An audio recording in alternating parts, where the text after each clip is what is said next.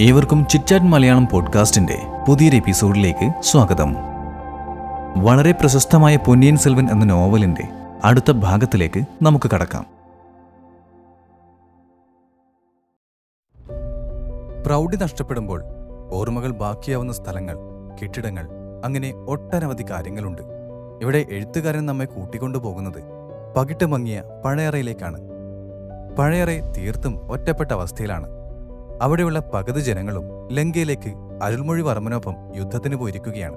ശേഷിക്കുന്നവർ ആദിത്യ കരികാലനൊപ്പം വടക്കേ ഇന്ത്യയിലും. എന്നിരുന്നാലും കൃഷ്ണജയന്തി ആഘോഷം പഴയറയെ അതിന്റെ പഴയ പ്രൗഢിയോടുകൂടി വീണ്ടെടുക്കുന്ന കാഴ്ച വ്യക്തമാക്കി തരുന്നു. കൃഷ്ണജയന്തിയോടനുബന്ധിച്ച് തഞ്ചാവൂരിൽ നിന്നും സെമ്പിയമ്മ ദേവിയും സുന്ദരചോഴന്റെ മാതാവുമായ കല്യാണിയും രണ്ടാം ഭാര്യ പരാന്തക ദേവിയും ഉൾപ്പെട്ട ഒരു സംഘം തന്നെ പഴയറയിലേക്ക് എത്തുന്നുണ്ട്. വളരെ ആഘോഷപൂർണമായി പഴയറയിൽ എത്തുന്ന റാണിമാരും സംഘവും അവിടെയുള്ള നന്ദിപുര വിനാഗര പെരുമാൾ കോവിലിൽ പോവുകയും അവിടെ വെച്ച് ആഴ്വാർക്കടിയൻ നമ്പിയെ കാണുകയും ചെയ്യുന്നുണ്ട്. സെമ്പിയമ്മ ദേവിക്ക് പുറകിലായി സുന്ദരചോഴന്റെ മാതാവായ കല്യാണി ദേവിയാണ് വന്നിരുന്നത്. സുന്ദരചോഴന്റെ പിതാവായ അരിജ്ഞയ ചോഴൻ ശത്രുവംശത്തിൽപ്പെട്ട കല്യാണിയെ അവരുടെ സൗന്ദര്യത്തിൽ ആകൃഷ്ടനായി വിവാഹം കഴിക്കുകയായിരുന്നു. അവരോടൊപ്പം തന്നെ വന്നിരുന്നത് സുന്ദരചോഴന്റെ രണ്ടാം ഭാര്യയായ പരാന്തക ദേവിയായിരുന്നു. എല്ലാത്തിനും ഒടുവിലായി കുന്താവയും തോഴിമാരും ഉണ്ടായിരുന്നു. ആ കോവിലിൽ ഇരുന്ന് ഭക്തിസാന്ദ്രമായ ഗാനങ്ങൾ ആലപിച്ചിരുന്ന ആഴ്വാർക്കടിയൻ നമ്പി സെമ്പിയമ്മ ദേവിയെയും സംഘത്തെയും കാണുമ്പോൾ ബഹുമാനത്തോടുകൂടി നിൽക്കുന്നത് കാണാം. ചോഴ രാജാക്കന്മാർ ശിവഭക്തരായിരുന്നെങ്കിൽ പോലും വിഷ്ണു ക്ഷേത്രങ്ങൾക്കും വളരെയധികം പ്രാധാന്യം നൽകിയിരുന്നതായി കാണാം. അതുകൊണ്ടൊക്കെ തന്നെ ശിവഭക്തയായ സെമ്പിയമ്മ ദേവിക്ക് ആഴ്വാർക്കടിയൻ നമ്പിയെ മുൻപരിചയമുണ്ട്.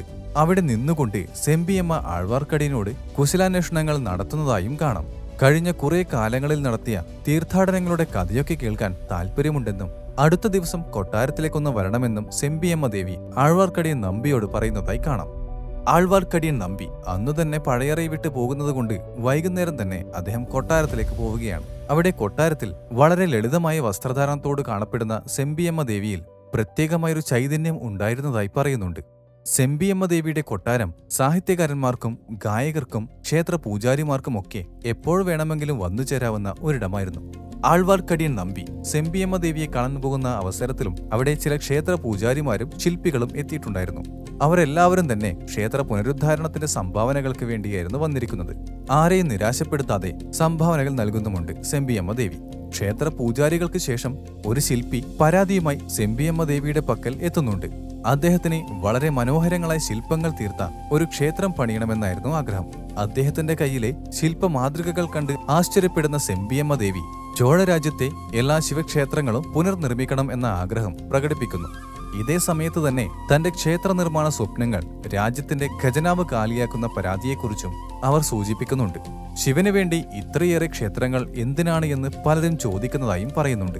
ഇത് കേൾക്കുന്ന ആൾവാർക്കടിയൻ നമ്പി അതേ ചോദ്യം ഉന്നയിക്കുകയാണ്. വൈഷ്ണവ ഭക്തനായ നമ്പിക്ക് സെമ്പിയമ്മ ദേവിയുടെ ഈ പ്രവൃത്തി അത്ര കണ്ടിഷ്ടപ്പെടുന്നില്ല ശിവഭക്തരെയും വിഷ്ണുഭക്തരെയും ഒരുപോലെ കാണുന്ന സെമ്പിയമ്മ ദേവി ശിവക്ഷേത്രങ്ങൾക്ക് മാത്രമായി സംഭാവനകൾ നൽകുന്നത് അനീതിയാണെന്നാണ് നമ്പി പറയുന്നത്. ഇത് കേൾക്കുന്ന ആഴ്വാർക്കടയിൽ നമ്പിയുടെ സഹോദരൻ ഈശാന ശിവപ്പട്ടർ മഹാറാണിയോട് തന്റെ സഹോദരൻ ചെയ്ത തെറ്റുകൾക്ക് മാപ്പിരക്കുന്നുമുണ്ട്. പിന്നീട് അങ്ങോട്ട് ആഴ്വാർക്കടിയും നമ്പിയും ഈശാന ശിവപ്പട്ടരും തമ്മിലുള്ള വാക്കുതർക്കമാണ് കാണാൻ സാധിക്കുന്നത്. ആ വാക്കുതർക്കങ്ങളുടെയൊക്കെ അവസാനം സെമ്പിയമ്മ ദേവി ആഴ്വാർക്കടിയൻ നമ്പിയോട് വളരെ സൗമ്യമായി സംസാരിക്കുന്നുണ്ട്. ആഴ്വാർക്കടിയൻ നമ്പിയുടെ നിർദ്ദേശാനുസരണം വീരനാരായണപുരം ക്ഷേത്രം പുനർനിർമ്മിക്കാമെന്ന് സെമ്പിയമ്മ ദേവി വാക്ക് കൊടുക്കുന്നുണ്ട്. അങ്ങനെ അവരുടെ സംഭാഷണം തുടങ്ങവേ തന്നെ സെമ്പിയമ്മ ദേവി തന്റെ ഉള്ളിലുള്ള സങ്കടം തുറന്നു പറയുന്നുണ്ട്. സ്വന്തം കുടുംബങ്ങളാൽ തന്നെ സംശയിക്കപ്പെടുന്ന തന്റെ അവസ്ഥ വേദനയോടെയാണ് അവർ പറയുന്നത്. തന്നോട് ഏറ്റവും സ്നേഹവും ബഹുമാനവും പുലർത്തിയിരുന്ന ആദിത്യ കരികാലൻ പോലും തന്നെ ഇപ്പോൾ സംശയിക്കുന്നുണ്ട് എന്ന് അവർ പറയുന്നു. തന്റെ ഭർത്താവ് മരിച്ചപ്പോൾ തന്നെ താനും അവസാനിക്കേണ്ടതായിരുന്നു എന്ന ഒരു വിഷാദവും അവർക്കുണ്ടായിരുന്നു.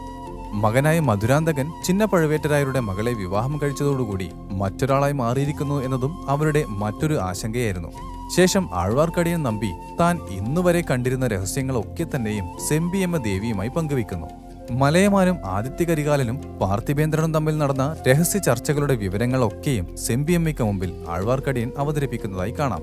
ചോഴരാജ്യത്തിന്റെ രാജാവായ സുന്ദരചോഴൻ പഴുവേറ്റർ സഹോദരങ്ങളുടെ തടവറയിലുള്ളതുപോലെയാണെന്നും അതിൽ നിന്നും അദ്ദേഹത്തെ പുറത്തു കൊണ്ടുവരേണ്ടത് അത്യാവശ്യമാണ് എന്നും സെമ്പിയമ്മ ദേവിയെ ആഴ്വാർക്കടിയൻ ബോധിപ്പിക്കുന്നുണ്ട്. ഇതിനായി ആദിത്യ കരികാലന്റെ സന്ദേശവുമായി ഒരു ദൂതൻ രാജാവിനെ കാണാൻ എത്തിയിരുന്നുവെന്നും ഒരുപാട് പ്രതിസന്ധികൾ തരണം ചെയ്തുകൊണ്ട് കൊട്ടാരത്തിൽ കടന്ന് ആ സന്ദേശം കൈമാറിയെന്നും പറയുന്നത് കാണാം. പഴുവേറ്റരായരുടെ കയ്യിൽപ്പെടാതെ അവിടെ നിന്നും രക്ഷപ്പെട്ടുവെന്നും പറയുന്നുണ്ട്. സെമ്പിയമ്മ ദേവിയുടെ മനസ്സിൽ ചോഴനാട് നേരിടുന്ന പ്രശ്നങ്ങളുടെ എല്ലാം കാരണം നന്ദിനി ദേവിയാണെന്നതാണ് വിശ്വാസം. അവർ അതിൽ തന്നെ ഉറച്ചു നിൽക്കുന്നതായും കാണാം. നന്ദിനിയുടെ തീരുമാനങ്ങൾക്കനുസരിച്ചാണ് പെരിയ പഴുവേറ്റരായർ പ്രവർത്തിക്കുന്നത് എന്നും അതാണ് നാടിന് ദോഷം ചെയ്യുന്നത് എന്നൊക്കെയായിരുന്നു സെമ്പിയമ്മ ദേവി കരുതിയിരുന്നത്. പെരിയ പഴുവേട്ടരായർ പല്ലക്കിൽ എല്ലായിടങ്ങളിലും കൊണ്ടു നടക്കുന്നത് നന്ദിനിയെ അല്ല എന്ന് ആഴ്വാർക്കടിയൻ കടമ്പൂർ മാളികയിൽ നടന്ന സംഭവങ്ങളെപ്പറ്റി പറയുന്നതിന് മുൻപായി ബോധ്യപ്പെടുത്തുന്നു. പല്ലക്കിൽ നന്ദിനിക്ക് പകരം പലപ്പോഴും മധുരാന്തകനാണെന്നും അദ്ദേഹം വ്യക്തമാക്കുന്നുണ്ട്. അതിന്റെയൊക്കെ പിന്നിൽ പല ഉദ്ദേശങ്ങളും മറിഞ്ഞു കിടക്കുന്നതായും ആഴ്വാർക്കടിയൻ നമ്പി വിവരിക്കുന്നു. കടമ്പൂർ മാളികയിൽ അന്ന് രാത്രി നടന്ന സംഭവങ്ങളുടെ വിശദ വിവരങ്ങൾ ആഴ്വാർക്കടിയൻ ആ സന്ദർഭത്തിൽ പറയുന്നതായി കാണാം. സ്വന്തം മകന്റെ പ്രവൃത്തികളിൽ ദുഃഖിതയായ അമ്മയായിട്ടാണ് സെമ്പിയമ്മ ദേവിയെ പിന്നീട് നമുക്ക് കാണാൻ സാധിക്കുന്നത്. എന്തുതന്നെ ആയാലും ഇതുവരെ നടന്ന ചാരവൃത്തിയുടെ വിശദ വിവരങ്ങളൊക്കെയും പങ്കുവച്ചതിനു ശേഷം ആഴ്വാർക്കടിയൻ നമ്പി കുന്തവയെ കാണാനായി പോകുന്നു. കുന്തവൈ വാനതിക്കൊപ്പം പൂന്തോട്ടത്തിൽ ഒരറ്റത്ത് നിൽക്കുകയായിരുന്നു. വാനതിയുടെ ഉള്ളു നിറിയെ അരുൾമൊഴിവർമ്മനെ കുറിച്ചുള്ള ചിന്തകളായിരുന്നു. അതേസമയം തന്നെ കുന്താവൈ വന്ധ്യദേവനെ പറ്റിയും അദ്ദേഹത്തിന് സംഭവിച്ച കാര്യങ്ങളെക്കുറിച്ചും ഓർത്ത് വ്യാകുലപ്പെടുന്നുണ്ട്. അപ്പോഴാണ് ഒരു വിളംബരം അവർ കേൾക്കുന്നത്. പനമരമുദ്രയുള്ള ഒരു മോതിരം കാട്ടി കോട്ടയ്ക്കുള്ളിൽ കടക്കുകയും തഞ്ചാവൂർ കോട്ടയിലെ ഭടന്മാരെ ഭയപ്പെടുത്തി കടന്നുകളയുകയും ചെയ്തു ഒരാൾ. അയാളെ തേടുകയാണെന്നും പിടിച്ചു കൊടുക്കുകയാണെങ്കിൽ തക്കതായ സമ്മാനങ്ങൾ നൽകുമെന്നതുമായിരുന്നു വിളംബരം. ഇതിൽ വന്ധ്യദേവന്റെ പേരുൾപ്പെടെ പറയുന്നത് കേൾക്കുന്ന കുന്തവൈ വളരെയധികം വിഷമിക്കുന്നു. ഈ സമയത്താണ് ആൾവാർക്കടയെ നമ്പി കുന്തവയെ കാണാൻ എത്തുന്നത്. കുന്തവയും ആഴ്വാർക്കടിയും നമ്പിയും നേരിൽ കണ്ടുമുട്ടുമ്പോൾ അവിടെ ഉണ്ടായിരുന്ന ജനസംസാരങ്ങളെ പറ്റിയും ചർച്ച ചെയ്യുന്നുണ്ട്. കുന്തവയുടെ വിവാഹം നടക്കാനുള്ള കാരണവും മധുരാന്തകന്റെ പെട്ടെന്നുള്ള വിവാഹ തീരുമാനങ്ങളും എല്ലാം തന്നെ അവിടെ പറയുന്നുണ്ട്. ഇങ്ങനെയൊക്കെയുള്ള സംസാരങ്ങൾക്കിടയിൽ അവസാനം വന്ധ്യദേവനിൽ എത്തി നിൽക്കുകയായിരുന്നു. കുന്താവയും ആഴ്വാർക്കടിയൻ നമ്പിയും. ആഴ്വാർക്കടിയൻ വളരെ കൃത്യതയോടെ തന്നെ വന്ധ്യദേവനെ കുറിച്ചുള്ള വിവരങ്ങളും കുന്താവയ്ക്ക് കൈമാറുന്നുണ്ട്. ഇതെല്ലാം ശ്രദ്ധാപൂർവം കേട്ടുനിന്ന കുന്താവയ്ക്കും വന്ധ്യദേവനെ എവിടെയെങ്കിലും വെച്ച് ഒന്നുകൂടി കണ്ടാൽ കൊള്ളാമെന്ന് തോന്നുന്നതായി പറയുന്നുണ്ട്. കുന്താവയുമായുള്ള സംഭാഷണങ്ങൾക്ക് ശേഷം ആഴ്വാർക്കടിയൻ പോകുന്നത് തന്റെ സഹോദരനായ ഈശാന ശിവഭട്ടരെ കാണുവാൻ വേണ്ടിയാണ്. അദ്ദേഹം താമസിക്കുന്നത് കൊട്ടാരത്തിൽ നിന്നും കുറച്ചകലെയുള്ള ഒരു വടമെട്രാളി ക്ഷേത്രത്തിന് സമീപമുള്ള വീട്ടിലാണ്. ആദ്യം തന്നെ ആഴ്വാർക്കടിയൻ ക്ഷേത്രത്തിലെത്തുകയും അവിടെ നിന്നുമുള്ള എളുപ്പവഴിയിൽ വീട്ടിലേക്ക് പ്രവേശിക്കാമെന്ന് കണക്ക് കൂട്ടുകയും ചെയ്യുന്നു. എന്നാൽ ക്ഷേത്രത്തിന് വെളിയിൽ നിൽക്കുമ്പോൾ തന്നെ അദ്ദേഹത്തിന്റെ സഹോദരൻ പുറത്തേക്ക് വരികയും അദ്ദേഹത്തെ പറഞ്ഞു നിർത്തി വാതിൽ കൊട്ടിയടക്കുകയും ചെയ്യുന്നു. അത്യധികം അമർഷത്തിലായിരുന്നു ആ പ്രവൃത്തി. ഇനിയൊരിക്കലും ക്ഷേത്രത്തിൽ പ്രവേശിക്കരുത് എന്നും ഈശാന ശിവഭട്ടർ പറയുന്നു. താനും നമ്പിയുമായുള്ള സഹോദരബന്ധം നിലനിൽക്കണമെന്നുണ്ടെങ്കിൽ ക്ഷേത്രത്തിനുള്ളിൽ പ്രവേശിക്കരുത് എന്നായിരുന്നു ആ താക്കീത്. ഈശാന ശിവഭട്ടർ കടുത്ത ശിവഭക്തനും ശിവക്ഷേത്രത്തിലെ പൂജാരിയുമായിരുന്നു.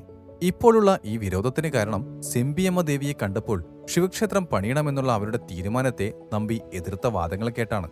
എന്തായാലും ക്ഷേത്രത്തിനുള്ളിൽ പ്രവേശിക്കാതെ നമ്പി വീട്ടിലേക്ക് പോകുന്നു. സഹോദരനുമായുള്ള പ്രശ്നം പരിഹരിച്ചു മടങ്ങണം എന്നതായിരുന്നു അദ്ദേഹത്തിന്റെ കണക്കുകൂട്ടൽ.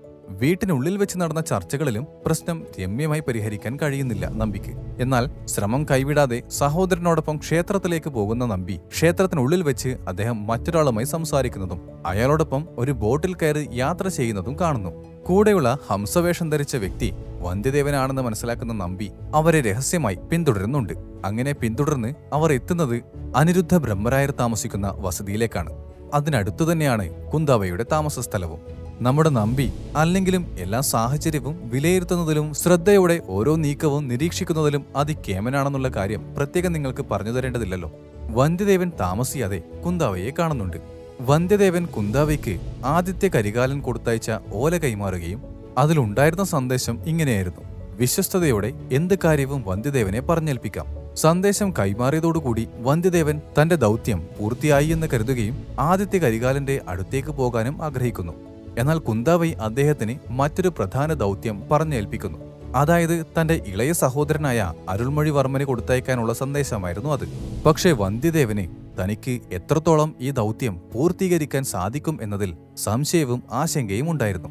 ആശങ്കകൾ മനസ്സിൽ വന്നു നിറയുമ്പോഴും വന്ധ്യദേവൻ ഏൽപ്പിച്ച ദൗത്യം പൂർത്തിയാക്കണം എന്ന തീരുമാനത്തിലേക്ക് ഒടുവിൽ എത്തിച്ചേർന്നത് കാണാൻ സാധിക്കും. അങ്ങനെ നമ്മുടെ വന്ധ്യദേവന്റെ മറ്റൊരു സംഭവബഹുലമായ ലങ്കായാത്ര ആരംഭിക്കുകയാണ്. വന്ധ്യദേവന് സുഗമമായിരിക്കുമോ യാത്ര? ഇനി എന്തൊക്കെ പ്രതിസന്ധികളാണ് നേരിടേണ്ടി വരുന്നത്? രാമൻ സീതയ്ക്കായി സേതുബന്ധനം തീർത്ത അത്രയും കഠിനമാകുമോ? അരുൾമൊഴിവർമ്മനായി ഇലങ്കയിലേക്കുള്ള തന്റെ യാത്ര തിരിക്കുന്ന നമ്മുടെ വന്ധ്യദേവന് എന്ന് കേട്ടറിയാം.